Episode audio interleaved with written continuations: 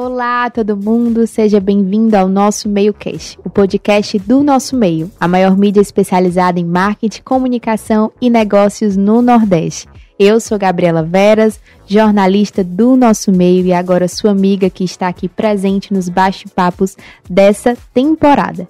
Em homenagem aos jornalistas, a terceira temporada veio para dar voz a esses profissionais que diariamente movimentam o universo da comunicação cearense.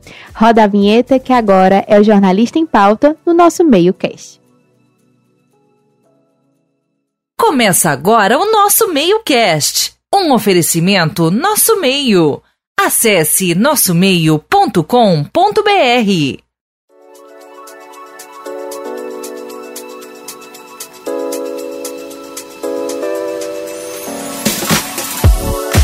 No quinto e último episódio da temporada, vamos falar sobre quem dirige o jornalismo cearense. Presente na mesa hoje temos o diretor de jornalismo e operações do Sistema Verdes Mares de Comunicação, Gustavo Bortoli, formado em jornalismo pelo Centro Universitário Cândido Rondon.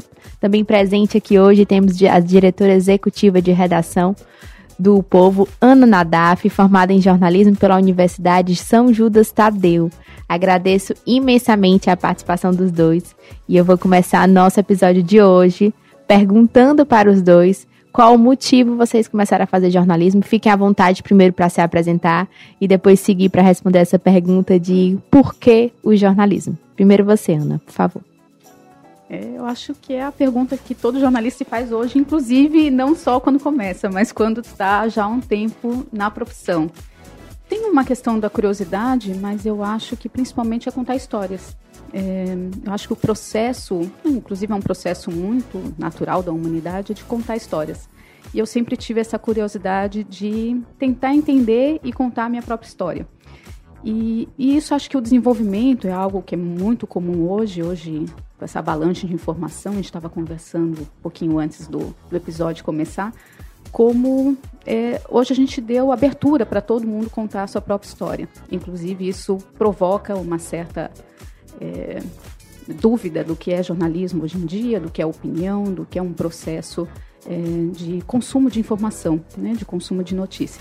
Então, eu acho que o meu processo foi muito disso, de contar histórias, de tentar descobrir o mundo por, por outros aspectos, por, outras, por outros olhares. E é um processo muito, muito natural de desenvolvimento pessoal também. Eu acho que a gente não faz jornalismo e ele fica lá numa caixinha. A gente faz jornalismo e aprende jornalismo todos os dias. Estar numa redação fazendo jornalismo hoje, num país como o nosso, é fazer um MBA quase todos os dias e descobrir novas plataformas, novos meios de fazer comunicação, de consumir informação, de estar muito próximo da notícia e hoje próximo do, do leitor, do ouvinte, do assinante que é um outro processo de fazer jornalismo hoje, né? Fazer essa, esse diálogo, essa via de mão dupla. Quero você, Gustavo. Olá, tudo bem? Obrigado pelo convite, Gabriela. Um prazer estar aqui com você também, Ana. Prazer também. Para contribuir nesse sentido, além do fato de contar histórias, eu acho que o jornalista se percebe quando ele começa a questionar e a ficar incomodado diante das coisas que ele vai vendo à frente dele. E aí a pessoa começa a se perguntar: poxa, mas de que maneira eu posso contribuir para mudar essa realidade? De que maneira eu posso contribuir para fazer com que isso chegue aonde tem que chegar? Entra o papel do jornalista. Ele é um contador de histórias, mas sempre preocupado com o outro. Né? O jornalista ele é alguém que tem uma relação muito próxima com as questões humanas, com as questões sociais. É, o jornalista ele está sempre buscando chamar atenção para aquilo que está fora do que seria o normal. E aí muitas vezes as pessoas acabam confundindo, achando que ah, mas o jornalista ele só fala de coisas ruins, ele só gosta das coisas ruins. Isso não é uma verdade. É, a questão muitas vezes é que as pessoas só lembram das coisas ruins porque os jornalistas também contam belas histórias que são histórias inspiradoras, mas também é parte do papel, papel do jornalista chamar atenção para aquilo que está fora do contexto, aquilo que está fora da realidade. Então eu acho que o jornalista ele pode se perceber ou ele se percebe neste caminho quando ele tem é, um pouco disso. E aí as pessoas podem pensar, poxa, mas a maioria das pessoas tem esse tipo de reação. Mas o jornalista, ele é quem tem a capacidade, pela sua formação, pelo seu estudo, em buscar a maneira isenta e correta de contar esta história. Por mais que a, indignação seja dele, ele não faz justiça, né? Não é esse o conceito do jornalista. O conceito do jornalista é provocar a sociedade e levar informação para que essa sociedade reflita sobre o que está acontecendo. E isso não é simples, porque isso não é dar opinião. Isso é trazer fatos. E trazer fatos custa tempo. É pesquisa, é investigação. E eu acho que é aí que começam a gerar as confusões, que se nós tivermos tempo vai ser interessante refletir também, né, Ana? É, queria primeiro que a Ana compartilhasse um pouco da sua trajetória profissional. Eu vi que você assumiu a redação do Povo em 2014 e hoje, anos depois, eu quero que você já conseguiu compreender e inovar sobre o trabalho que executa na redação. Falar em inovação em jornalismo é um desafio muito grande, porque é, não é só olhar para novas plataformas, não é olhar sobre novos meios e novos formatos de, de produzir, de distribuir. Né? Quem diria que a gente ia falar sobre distribuição de conteúdo e consumir essa informação, porque afinal todo jornalista é um grande consumidor né, de informação. Então, um pouquinho da minha trajetória, eu já eu sou de São Paulo, eu vim a Fortaleza há mais de 20 anos. Eu passei um, eu brinco que eu tenho meu, minha primeira temporada de House of Cards no, no, no Povo e como como repórter, como editora, e eu fui estudar algo relacionado a, publicações. Era algo que ainda se discutia nessa época que eu fui estudar é, sobre novos meios de fazer uh, revistas, é, olhar para a parte de publicações editoriais. Fui estudar um pouquinho disso. Fiz uma antes um, uma mudança nessa trajetória. Fui estudar sobre cultura visual. Estávamos se discutindo muito disso nessa época. Era um processo que a gente estava entrando ainda, falando sobre audiovisual como é que a gente ia trazer um novo momento é, de usar narrativas uh, de áudio, como podcast hoje. A gente não discutia isso naquela época, mas já se falava um pouco sobre novos formatos de narrativa. Então, fui estudar um pouquinho de cultura visual, fiz uma especialização em publishing, que é voltado mais para publicações, para revistas e nessa parte editorial, que era algo que me interessava. Né? Eu venho de uma formação também ligada a publicações, né? isso já vem da família de produtores gráficos. E nesses estudos, né, nesse processo de, de novas narrativas, de encontrar novos formatos, Uh, o povo me convidou para voltar, eu morava nessa época nos Estados Unidos, e para uma área exatamente é, específica a publicações. Né? Eles estavam testando novos formatos de revistas.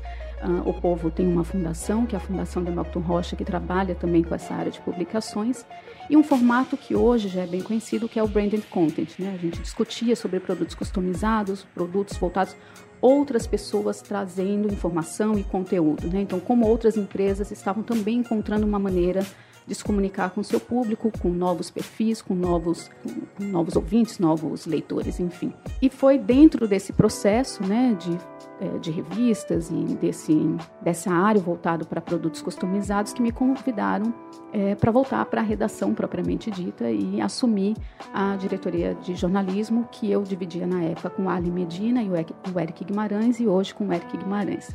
Então, é uma redação, e acho que o Gustavo deve compartilhar isso, é um momento de que a gente olha para essas novas uh, plataformas, uh, discute produção, distribuição, como é que a gente uh, olha números hoje, o jornalismo hoje olha para números, olha para referências, algo que era muito próprio para a TV e para a rádio, né? Então, falar de audiência, falar uh, de, de, como, a, como o perfil de quem nos ouve, de quem no, no, uh, nos acessa, o nosso assinante.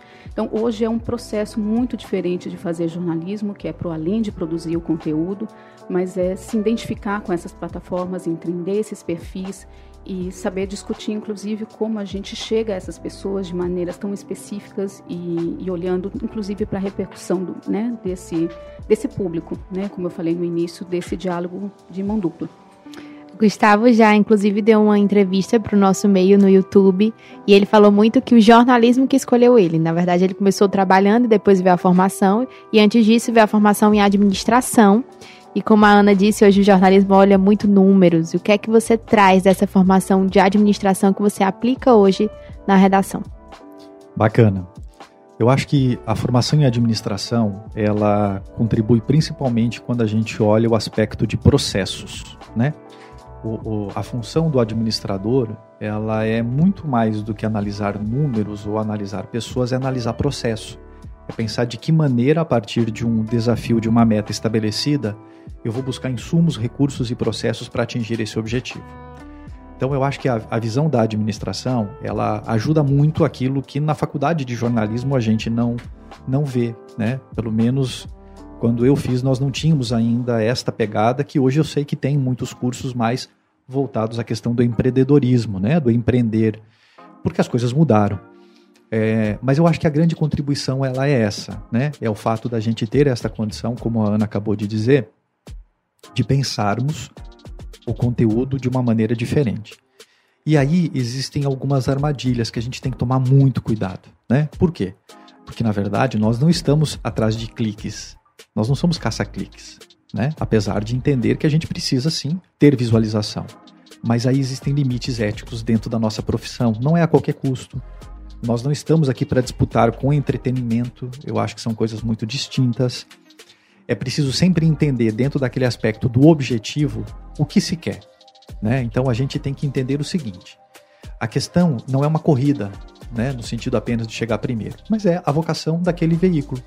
Então, se se cria um produto que ele tem como objetivo atingir determinado público, e esse público é um nicho, é um nicho específico e ele é um nicho pequeno, mas ele interessa para aquilo que está sendo feito, você vai atingir determinado grupo. Então, são essas questões que a gente passa a analisar e que nós não analisávamos. Né? Então, eu acho que estas são as questões que a gente precisa entender de uma maneira de uma maneira mais clara e objetiva. Eu sou natural do Rio Grande do Sul, saí do Rio Grande do Sul em 1994, fui para o centro-oeste do Brasil. Eu já morei em cidades de Mato Grosso, Mato Grosso do Sul, Pernambuco, São Paulo, agora aqui.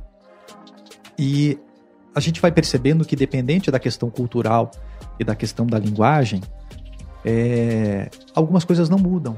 Né? Uma redação é uma redação, informação é informação, e estas questões que, que dizem respeito à nossa atividade, elas passam é, pelo princípio da isenção. Né? Quer dizer, a notícia ela precisa ter credibilidade.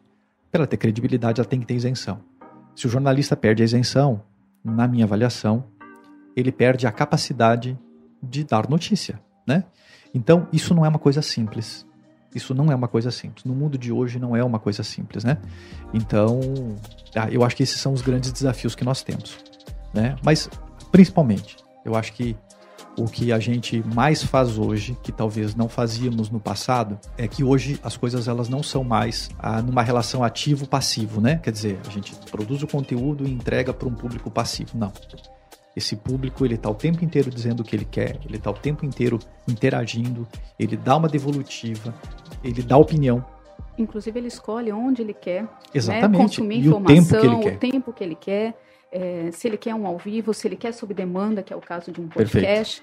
Né? Um, hoje a gente discute a trajetória da notícia. Né? Antigamente a gente olhava para a notícia como um, um fim.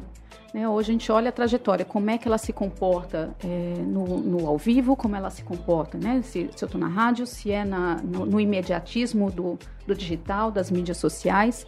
Depois a gente discute como é que ela vai se formando quando a gente começa a olhar a profundidade dessa informação, dessa notícia, desse fato é, ouvindo novas opiniões, como é que a gente interage isso. O Gustavo falou muito sobre a questão da opinião do leitor e como é que ele forma novas opiniões. Então a gente começa a olhar essa trajetória também até chegar no meio, por exemplo, como impresso. Né? Como é que ela se forma ali nessa avalanche de informação que a gente tem, o que é que a gente olha para síntese, o que é que a gente olha para formação de, opinião, de opiniões, o que a gente olha para conhecimento, porque jornalismo também é conhecimento e a gente precisa é, ter essa preocupação. Né? No processo de formar opiniões, a gente tem um processo de conhecimento. E por fim do prazer, porque a notícia também tem que olhar para isso, né? Não é à toa que a gente hoje é, se utiliza de outras, outros formatos de narrativa para o prazer na notícia. É, não é o entretenimento, mas é como é que a notícia chega para a gente da maneira como a gente deseja consumi-la. Então, através do audiovisual, através do podcast, porque é uma maneira de eu, de eu ter uma, uma narrativa de áudio para além da rádio, porque a rádio eu perco se eu não tiver naquele momento naquele programa, então é sob demanda. É um processo também que a gente criou e eu acho que isso o jornalista precisa aprender também, que antes de tudo ele é esse consumidor, né? Esse leitor, esse ouvinte, esse é, esse assinante, né? É um processo. A gente fala muito hoje do assinante, que é uma relação com a audiência uh, muito diferente porque ela é muito mais próxima, não é apenas você conhecer o perfil de quem está presenciando ou quem está consumindo você, mas é a maneira como esse perfil, inclusive, muda. Porque a gente muda também como, como consumidor, né? Eu sou ouvinte de, de determinadas rádios, mas eu também é, sou consumidora de outros tipos de podcast, então como é que eu interajo com essa informação, como é que eu chego, como é que eu quero chegar até essa notícia e até um momento do, do que eu quero ter prazer com este processo de, de estar informado. Né? Então, é, eu acho que esse é um grande desafio para a gente entender essa mudança desse perfil de consumidor. Né? Eu acho que é isso que a gente tem que estar em diálogo com a academia, principalmente, porque mudou muito. É, eu também, na minha época, a gente estava, é, acho que, mais preocupado com semiótica e, e, tratando de questões de éticas, o que é uma essência que a gente não pode perder também desse processo de de encontrar esse perfil, esse assinante, nesse processo em que a gente hoje une é, editorial com a área de negócios, com o marketing. É claro que a gente precisa se preocupar, mas sem perder essa essência né, do, da credibilidade, da qualidade, do, da informação que a gente está levando. Mas é um processo muito novo, é. né? É um processo, inclusive, inclusive de diálogo com a academia, né? Do que é que se Hoje, o essencial do jornalismo, como é que a gente. Hoje, a gente não consegue articular um processo é, editorial, uma mudança de produto, se a gente não olhar para a estratégia digital. Né? Se a gente não estiver é, no, no, no povo são, são duas áreas uh, distintas, duas diretorias distintas, mas que trabalham em convergência, inclusive geograficamente, fisicamente. Isso. Né? Então há um processo hoje também, inclusive de unir a área de marketing, né? a gente tem um tripé aí de informação de produto, porque quando você fala de assinante, né, você fala de produto. Então, na sua essência, porque antes a gente olhava para o marketing ou para a área de negócios como uma forma muito distante e um processo muito é, diferente e caminhando paralelamente é, para um único produto. E hoje a gente precisa dessa convergência. Né? É, e isso, né, Ana, não significa perder a essência daquilo que a gente de faz. De jeito nenhum. Né? Eu acho que é entender os limites. Uhum.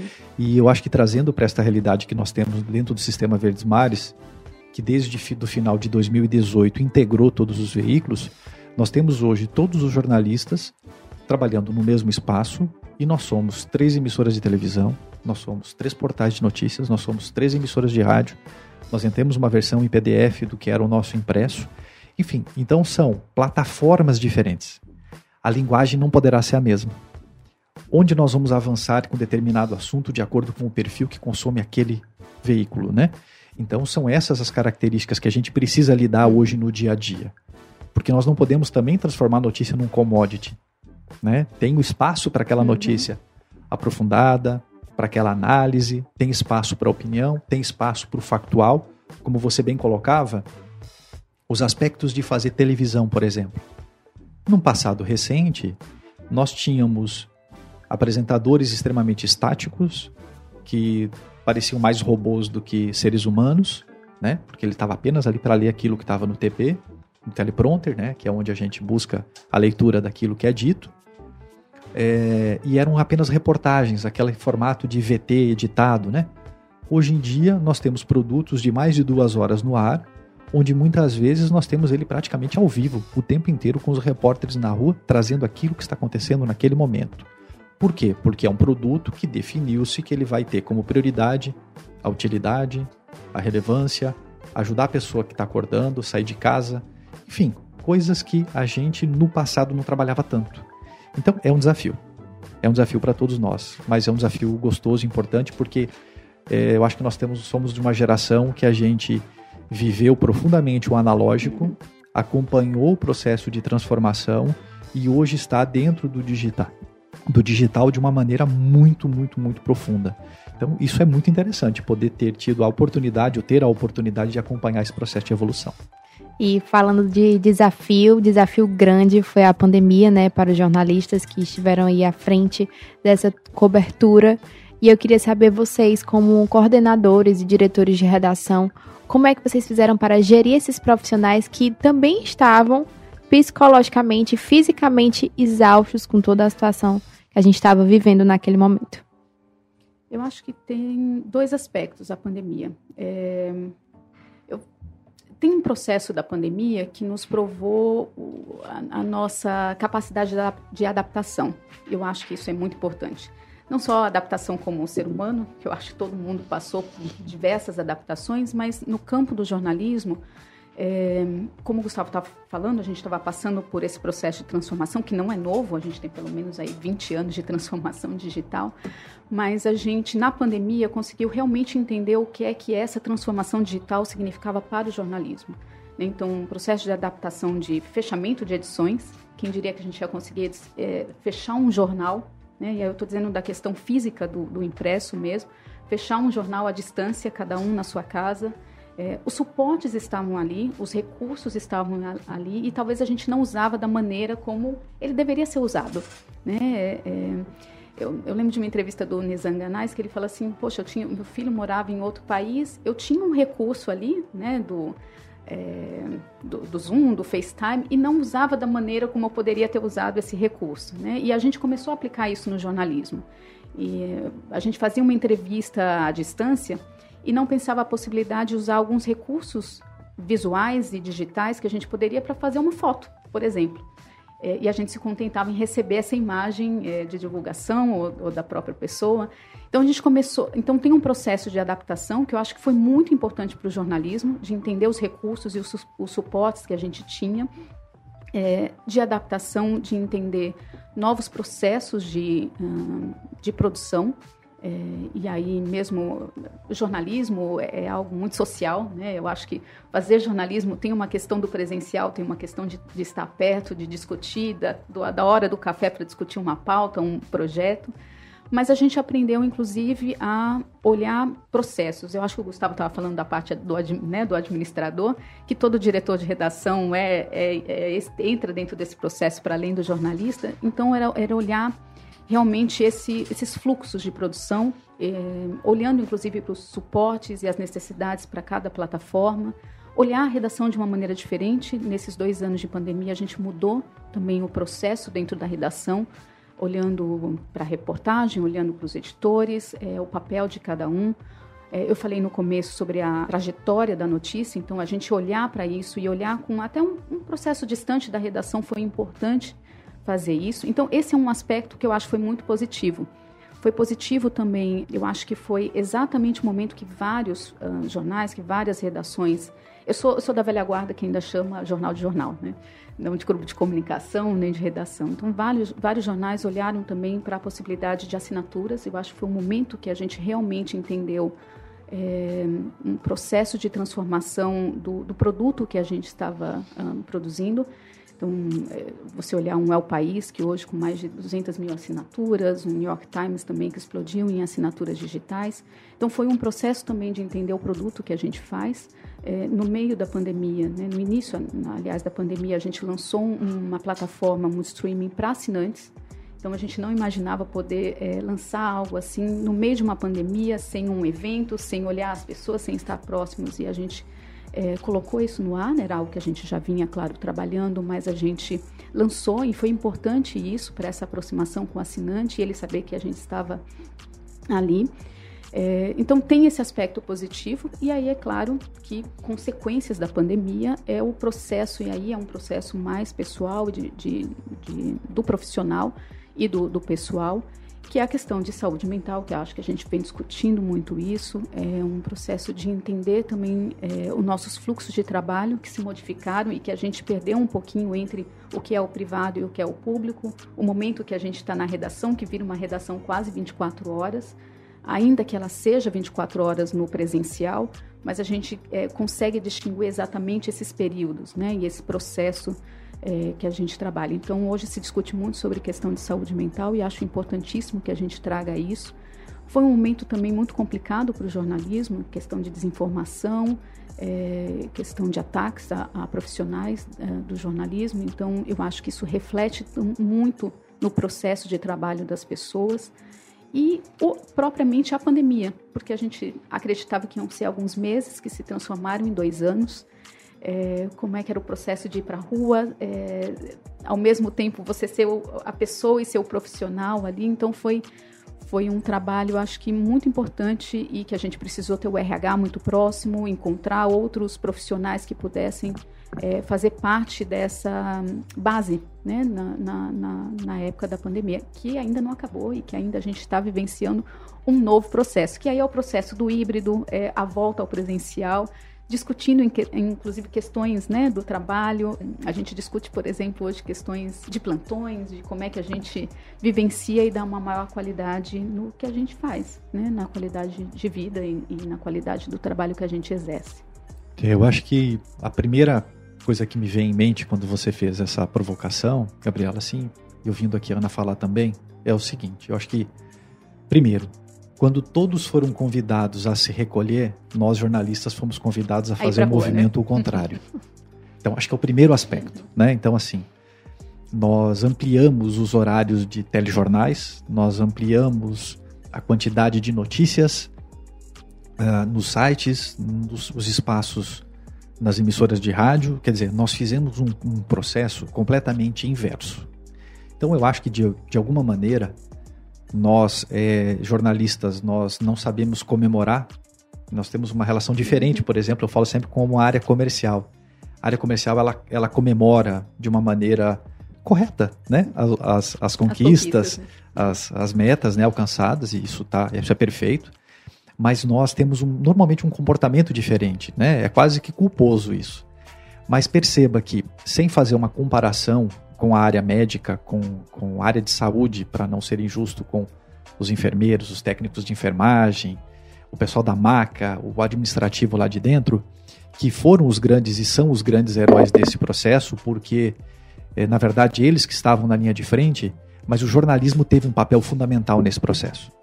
Porque, na verdade, nós conseguimos, sim, contribuir diretamente em salvar muitas vidas graças à informação graças à checagem, mesmo diante disso que a Ana comentou, que realmente foi, foi o campo da, da fake news. Porém, é importante dizer o seguinte: o que, que nós percebemos na prática e os números nos revelaram?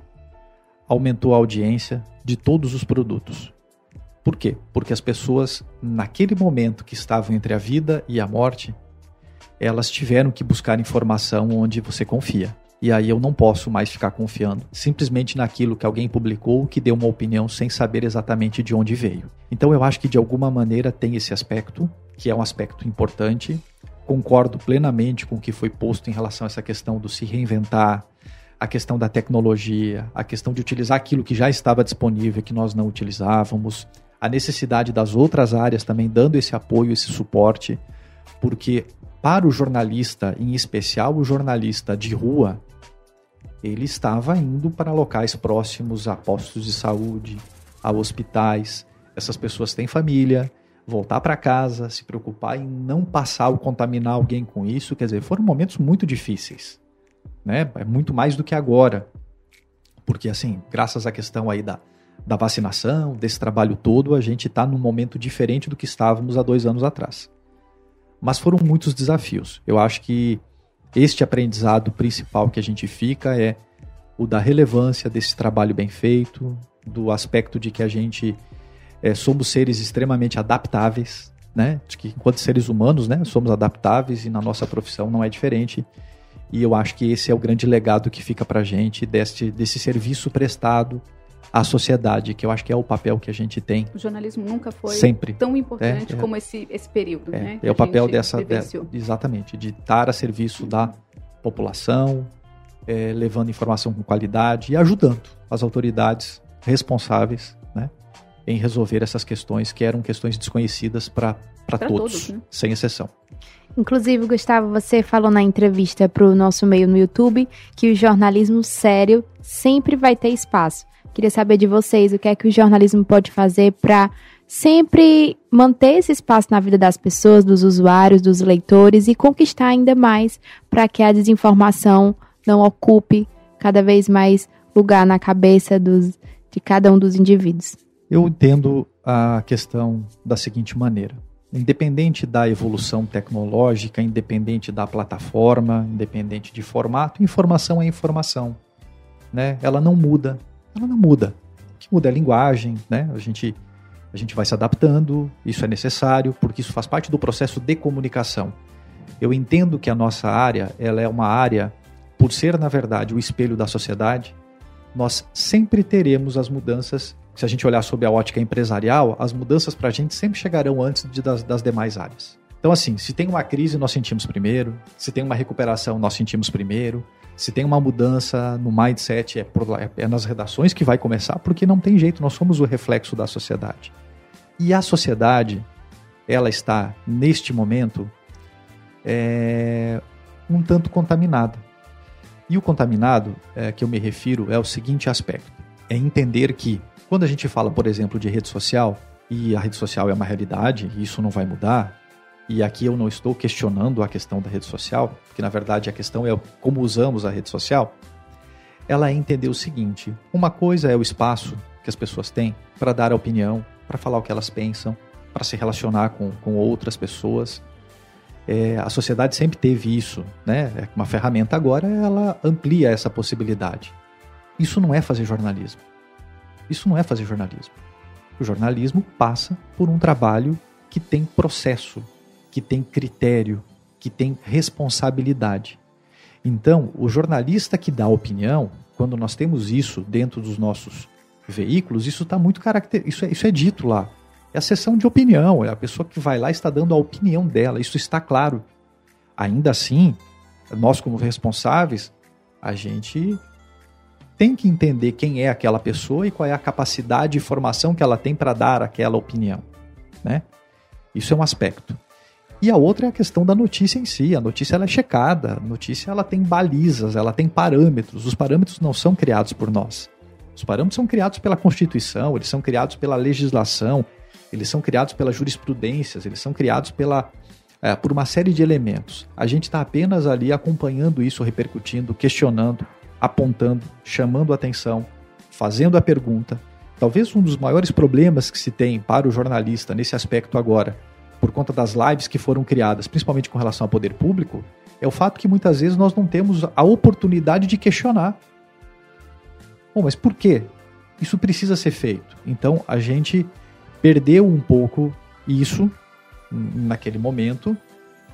Entendemos o motivo pelo qual ali era um momento mais de repassar informação, mas a gente não pode perder essa essência. Esse é o ponto chave, é fazer os questionamentos.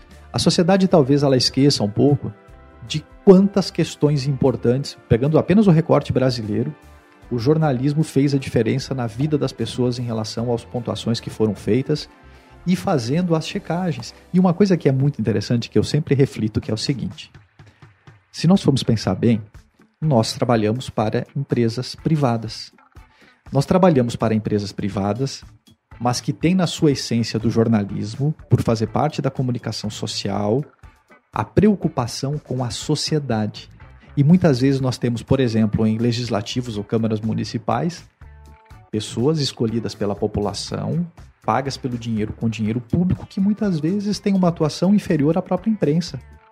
Em relação a fiscalizar, em relação a checar, em relação a denunciar, em relação a se posicionar diante de questões importantes para a sociedade. Então, quer dizer, a gente está ali questionando, a gente está ali lembrando. Nós somos um Estado com índices elevadíssimos de feminicídio, de falta de respeito com a mulher. E a gente vê muitas vezes dentro dos representantes públicos, não, eles não têm esse mesmo respeito. A gente teve um caso recente agora aí no Legislativo Municipal. Então são coisas que chamam a atenção. E o jornalista ele está ali, posto e pronto para defender aquilo que a sociedade entende que é importante e para ter esta responsabilidade com a informação. Acho que essas são coisas que a gente precisa entender e nós não podemos transformar discussões importantes para o país em clássicos de futebol clássico de futebol tem o seu espaço, é importante inclusive para a formação cultural da sociedade, mas isso se resolve em outro ambiente, dentro de um estádio, não é dentro de uma notícia. Né? Então a gente tem que tomar muito cuidado com isso. Acho que essas coisas elas são importantes e a sociedade precisa entender que os algoritmos só te dão aquilo que você quer. O algoritmo só te dá aquilo que você quer. Então você vai criando inconscientemente bolhas e você acha que todo mundo pensa daquele jeito. E nós só crescemos com o contraditório. E o contraditório não significa que nós temos que tomar para nós a verdade do outro, mas é entender que existem outros pontos de vista.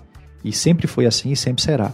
E tem que ser assim, porque senão a gente não vai crescer e não haverá desenvolvimento intelectual e de compreensão das coisas.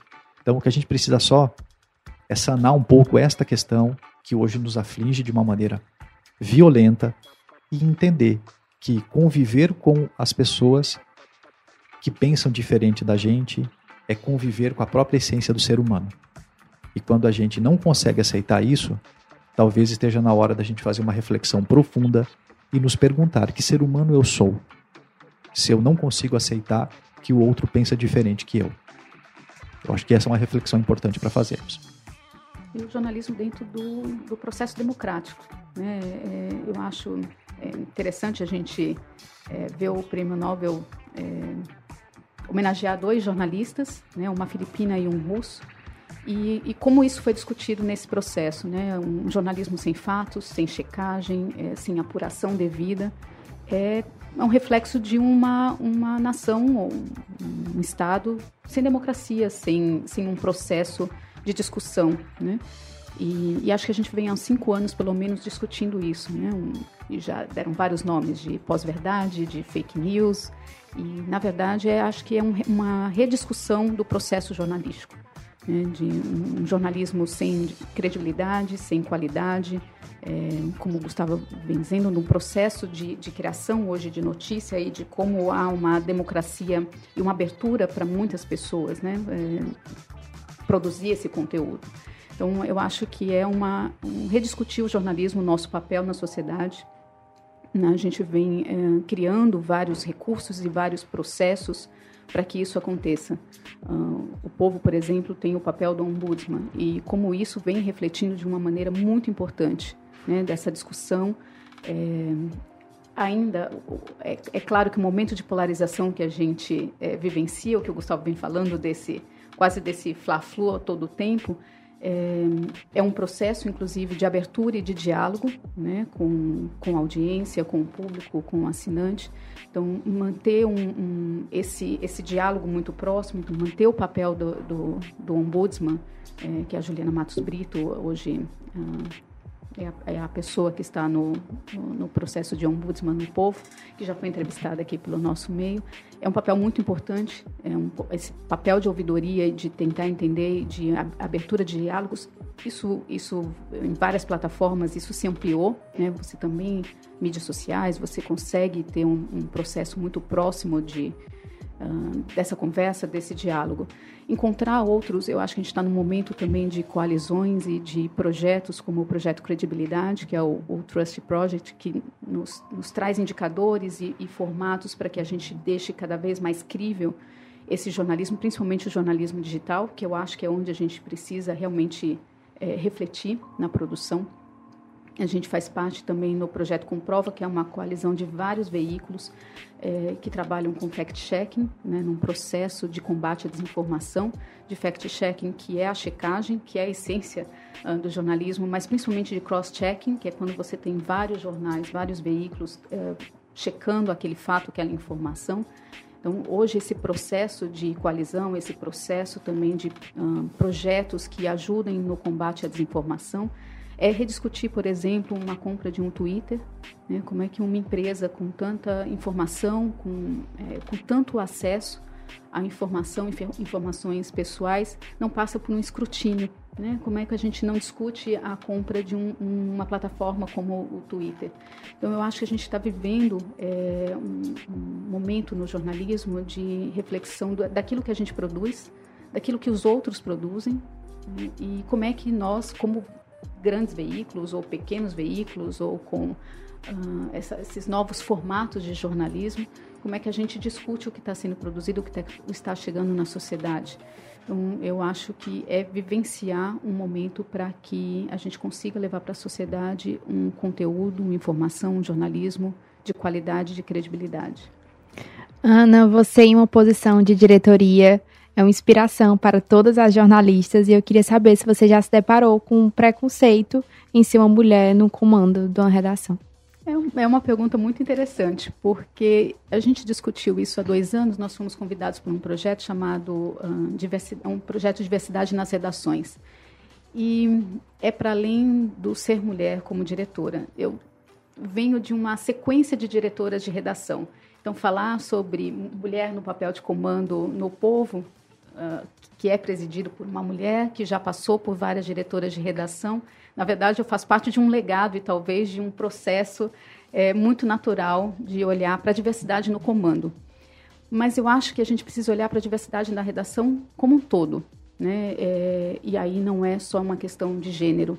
Né? Eu acho que a gente precisa discutir é, raça, a gente precisa discutir orientação sexual, a gente precisa começar. O Gustavo falou algo muito interessante, que é algo que a gente fala muito dentro da redação, é ser esse reflexo da sociedade como é que a gente pode ser o reflexo da sociedade se a gente não representa ou não tem esses representantes, essas vozes dentro da redação.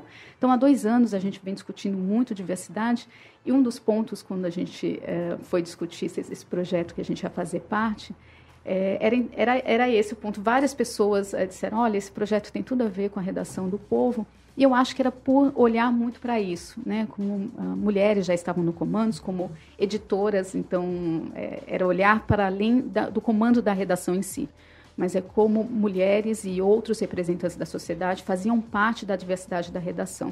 É algo que a gente trouxe para isso para a empresa, para a discussão da empresa, era um, algo muito óbvio e um olhar que a gente já refletia isso dentro da redação, mas a gente precisa olhar para a empresa como um todo. Então a gente vem discutindo isso.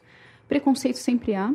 É, de, de uma certa forma, eu acho que é como a gente lida, inclusive, com esse preconceito. Não necessariamente dentro da redação, mas eu acho que é um preconceito que a gente tem na sociedade como mulher, né?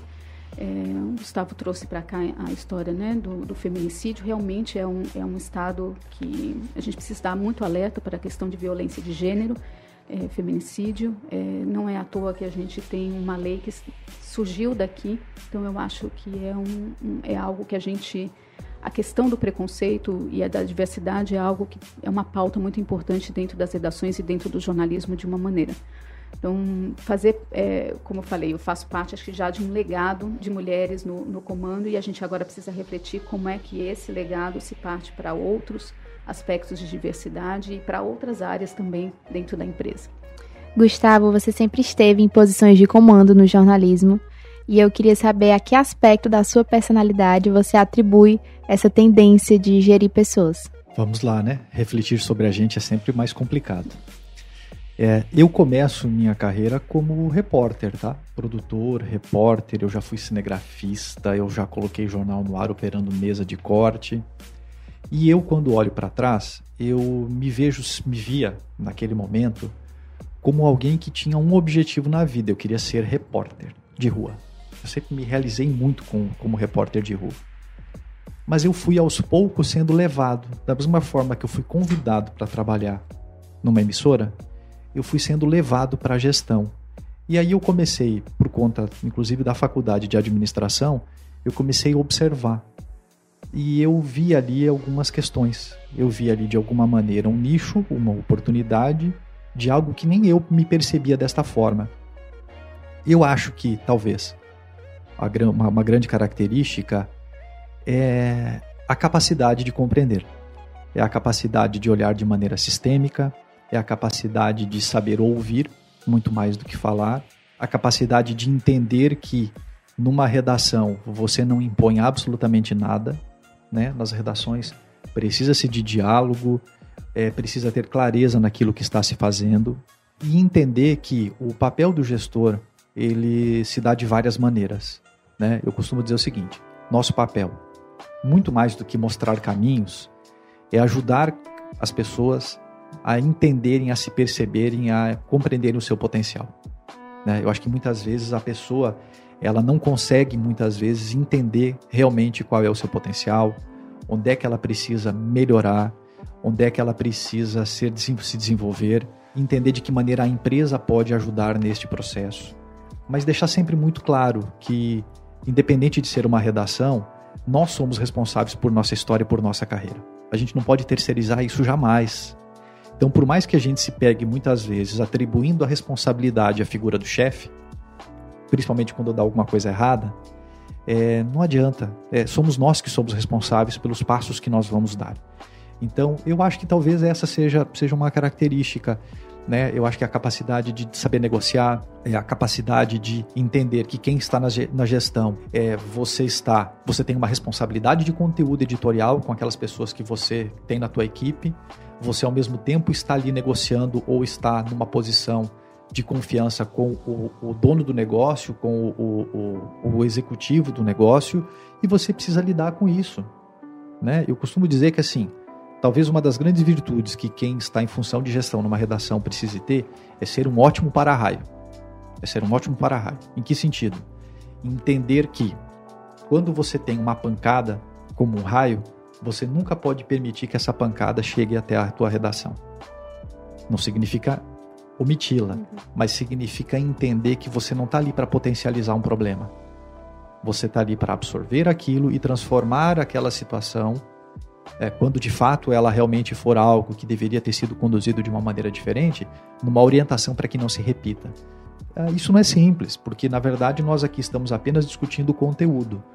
Né? Estamos falando da questão do jornalista, mas nós gerimos orçamento. A gente tem orçamento para cumprir, orçamento financeiro. Esse orçamento ele tem conta, ele tem rúbrica, a gente presta contas disso. Então tem muita questão de gestão na ordem financeira administrativa que a gente tem que gerir também né? Porque tem um aspecto da saúde financeira do negócio. E então, esse, acho que essas são, são, são as características. É conseguir ter essa percepção, eu acho que é entender de processos. A gente precisa entender de processos. A gente precisa revisitá-los, entender de questões orçamentárias financeiras. No meu caso, isso tem sido relevante nos últimos anos. E por mais que eu esteja na gestão já há muito tempo, ela foi uma gestão onde eu não comecei gestor e onde ela foi sendo construída eu fui dando passos, uma, um de cada vez. Então, as redações, inclusive, que eu fui assumindo, foram redações maiores, maiores, maiores, até chegar aqui, né? Numa redação onde, onde somos uma, uma referência, né? É, onde, onde nós atuamos, nós temos uma afiliada à Globo, temos um destaque dentro desta como afiliada dentro da Globo também, nós estamos absolutamente todos os dias no ar mostrando o Ceará dentro dos telejornais nacionais. Nós estamos no Fantástico, nós estamos no Globo Repórter, nós estamos, enfim, né, nos, nesses programas mais semanais. É, e levando, levando informação, levando, levando aquilo que a sociedade precisa ter, ter conhecimento. Acho que é, é, é, é, mais ou menos isso, né? Falar da gente sempre é, é mais complicado. Sempre é mais né? complicado, né? Porque a gente não faz muito essa reflexão, né? A gente não. E complicado também o jornalista entender o, o novo papel dele, né? É falar sobre sustentabilidade do negócio, é entender de fluxos e processos, metas, né? metas, é, entender sim a audiência, saber que que a gente precisa compreender esses números. E era um processo muito à parte da redação. Né? Eu acho que a partir do momento que o jornalista começa a aprender é, de que ele precisa sim discutir a sustentabilidade do meio que ele faz parte, de que ele começa a discutir fluxos e processos, que ele começa a discutir números de audiência, é, é algo que inclusive a gente falou no início sobre empreendedorismo no jornalismo. Hoje, a gente não falava isso né? na, na academia, a gente não tratava disso no jornalismo. E hoje você começa, inclusive, a, a entender a necessidade né, de discutir. E discutir, inclusive, o bem do qual a gente faz parte, que é um bem de interesse público e não um bem público. É, que eu acho que isso também é uma grande confusão é, que leva a essa questão da desinformação, é, do, dos ataques aos jornalistas, é entender o nosso papel e o papel que a gente faz parte na sociedade. Estar diariamente em uma redação é a sensação de adrenalina constante, né? E eu queria que vocês contassem situações em que tiveram que agir com agilidade, mas sempre zelando pela credibilidade. Bom, vamos lá. Eu, eu acho que são, são muitas, mas eu vou fazer um recorte mais recente, porque eu acho que é, para o sistema Verdes Mares, numa redação integrada, que é. Enfim, daria um outro podcast falar sobre redação integrada, porque redação integrada não é reunir todo mundo no mesmo espaço. Né? Isso faz parte, mas isso é apenas uma, uma parte da, da história. Eu acho que a cobertura mais emblemática desde que eu cheguei aqui, e para todos nós, além da pandemia, foi a, a queda do edifício Andréa. Por que, que, por que, que ela é emblemática para a gente? Porque a informação chegou para a gente por volta de 10h40 da manhã, 10h45 da manhã, se eu não me engano, dia 15 de outubro de 2019, se não me falha a memória.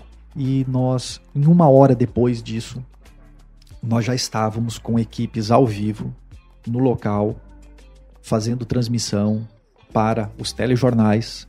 Os sites já tinham noticiado isso, o DN, o Diário do Nordeste já tinha dado, o G1 Ceará já tinha dado essa informação.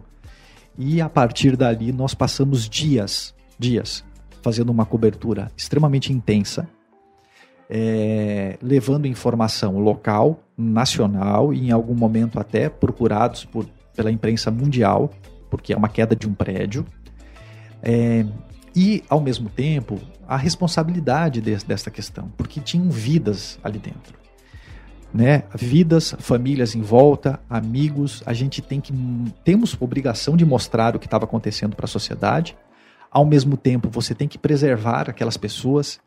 É, enfim, é, não é simples, não é simples, né? Eu acho que esse, é, é, esse é um aspecto que, enfim, eu acho que me chama muito a atenção. E o outro rapidinho, sem entrar em detalhes, eu acho que é a própria pandemia, porque é difícil a gente não sentir a dor, mesmo daquelas pessoas que a gente não conhece. E eu me recordo que quando a gente começou a perceber que os óbitos começaram a aumentar, e nós nos reunimos, eu me lembro que eu comentei, eu falei assim, gente, olha, se tem uma coisa que eu gostaria que a gente não fosse lembrado é de contadores de corpos. Porque a gente ficava o dia inteiro falando de número, trazendo o número de mortos. E ao mesmo tempo assim, poxa, mas não vamos falar disso, mas como a gente não dá essa informação? É um direito das pessoas terem acesso a essa informação, porque inclusive é isso que dava para todos o, a dimensão uhum, do problema. A perspectiva, né? né? Então acho que sim, são coisas que são coisas, por exemplo, para dar espaço aqui para Ana também contribuir, mas são coisas que, que, assim, que me, me vêm na memória muito rapidamente. Né? Tem muitos outros casos, poderíamos contar vários. Mas eu acho que esses são mais recentes, estão mais presentes na nossa vida e é bom as pessoas que estão nos ouvindo entender que para tudo que a gente faz, a gente tem uma preocupação muito grande da consequência que, que tem, que gera. Quer dizer, nós não estamos aqui, enfim, né, para simplesmente jogar uma notícia e achar que, ok, não, é liberdade de expressão e está valendo. Não é isso, não. Uma coisa é uma coisa, outra coisa é uma coisa. Cada um tem que estar tá dentro do seu, do seu, da sua caixinha, né? Eu acho que as grandes coberturas, eu acho que são as mais complexas de, do trabalho do jornalista, né? É, de trazer a informação em primeira mão, mas também a nossa responsabilidade de entender, de apurar e de encontrar todos todos os dados necessários para a gente levar. É, então, eu acho que a pandemia é um, é, foi um grande desafio para a gente, né? principalmente pela questão de transparência de números, da transparência de dados, a gente conseguir encontrar informação, esse distanciamento também uh, do poder público, né? o, que, o que nos levou a questionar e, e a discutir. Então, eu acho que a, pandemia é um grande exemplo disso. E eu vou dar uma, uma específica, porque fez cinco anos agora, e uma que eu, acabou assim, me vindo à mente agora, que foi a morte do Belchior. Nós tínhamos a informação, inclusive foi no Sul, ele estava no Sul, a gente tinha informação, era um, é, também o poder da fonte, né? Eu acho que isso é muito importante, isso que nos dá segurança para a credibilidade no jornalismo, e a gente tinha essa informação. É, tinha a questão de ser o primeiro a dar informação, e mesmo assim, apesar na confiança da fonte, a checagem que a gente precisou fazer antes de dar uma informação como a morte do Belchior, que era algo muito local, é algo que inclusive tinha é, uma relação muito próxima com, com o Estado e, que a gente também acabou levando essa informação de forma uh, nacional. Então, essa responsabilidade da checagem é, e esse tempo que a, principalmente as mídias sociais não nos permitem mais, estava falando para o Gustavo que eu sempre brinco em conversas com novos talentos, pessoas que estão chegando na redação, que era muito fácil fazer jornalismo antes que as pessoas esperavam a gente no dia seguinte. A responsabilidade da, da mídia direta era muito da rádio, né? E, e, hoje não, as pessoas nos cobram essa informação. Então, é, é, algo, acho que a gente mais discute hoje na redação, é esse tempo checagem, nossa responsabilidade é, em relação à credibilidade. É o que se discute em projetos, como eu falei anteriormente, do Comprova. Né? Então, por isso que um papel do jornalista hoje está mais, às vezes, na checagem do que a própria apuração. Né? Checar, inclusive, fatos, checar o que chegaram até as pessoas.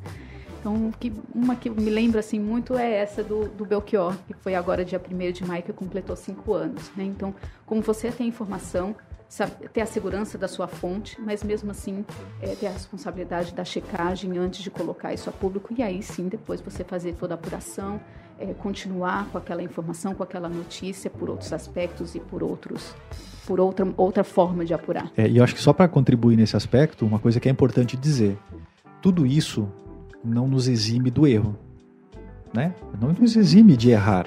Mas aí eu acho que vem uma outra característica do jornalismo profissional. O jornalismo profissional, quando ele erra, ele reconhece que ele erra, ele pede desculpa e ele leva a informação correta. Ele não fica num cabo de guerra. Com a mesma agilidade. Com a mesma agilidade. Com o mesmo processo. Exatamente, com né, o mesmo peso.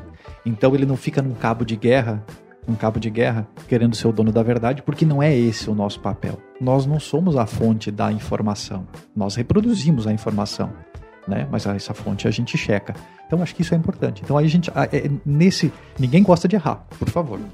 Ninguém trabalha para isso. Mas quando isso acontece, a gente tem que ter esta postura. E aí começa, a gente pode ver, quando, quando a gente vê isso, a gente não tem que ver isso como um problema. Pelo contrário, a gente tem que ver, não, realmente ali tem seriedade porque tem preocupação com a informação principalmente como você trata, por exemplo, os últimos casos de feminicídio, é né, um processo que a gente precisa é, criar de apuração dentro da, das redações para um processo como feminicídio. Então, nós não estamos no papel de julgar, é, de incriminar. É, eu acho que questões ligadas à segurança também é, fazem um, com que o jornalista reflita o seu papel. Né? Então, casos, é, para além das grandes coberturas, eu acho que casos de, da área de segurança também são aqueles que a gente precisa ter um, um maior cuidado né? Na, nessa tal de agilidade né? da informação e da notícia. Caminhando para o fim, o nosso meio tem o costume de sempre publicar indicações de livros, filmes e série. E eu queria saber o que é que vocês consomem no tempo livre, se tiverem tempo livre, né? O que é que vocês consomem para sempre se manter informado e atualizado para servir de dica aí para quem está ouvindo a gente? Olha, eu sou um consumidor voraz de informação, não tem como ser diferente.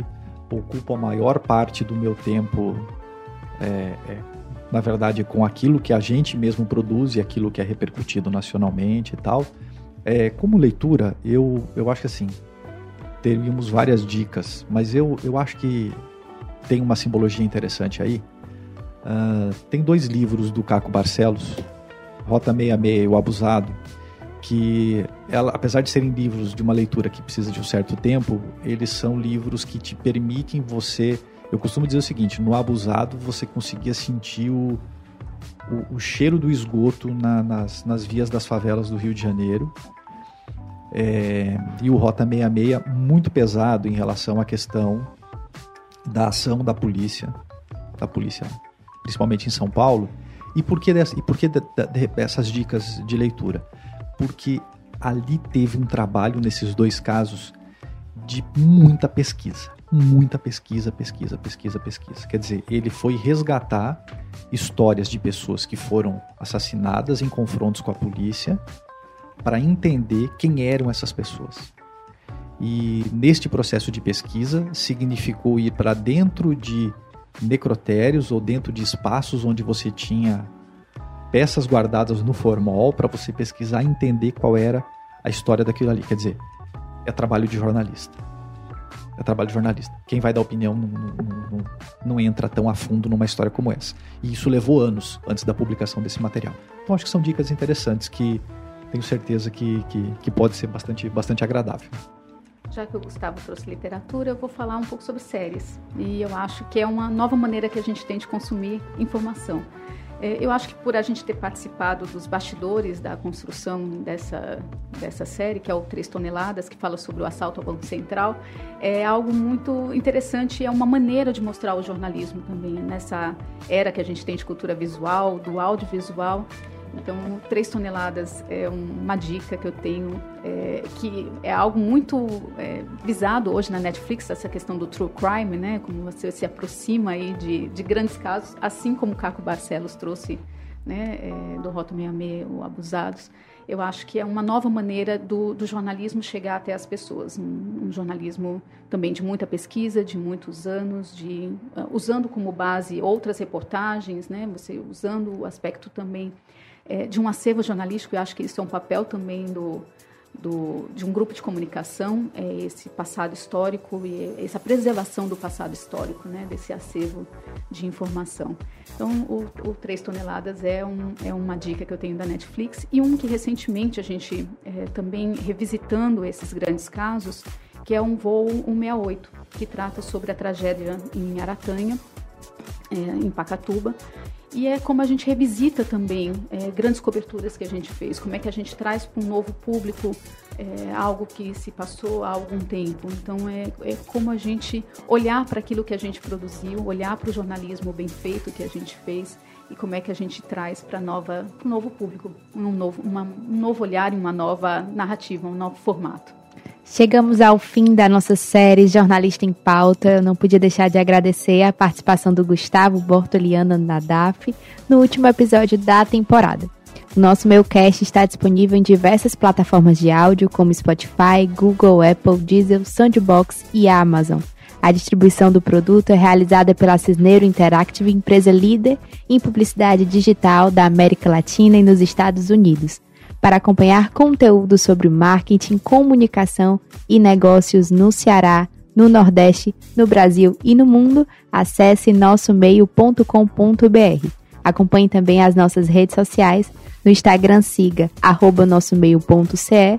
No Twitter, siga arroba nosso meio. No LinkedIn e Facebook, busque por Nosso Meio. Também é possível entrar em contato para sugestão de pauta, feedback e de mais assuntos em redação arroba nossomeio.com.br. Gostou da nossa conversa? Acredite, é só o começo. Aguardo você nas próximas temporadas do nosso Meio Cast. Vamos aprender juntos? O meio é nosso. Fortaleça o nosso meio. Você ouviu o nosso Meio Cast. Para mais conteúdos e informações sobre comunicação, marketing e negócios, acesse nossomeio.com.br. Esse podcast foi produzido e editado nos estúdios da Audio Edge, uma empresa Cisneiros Interactive.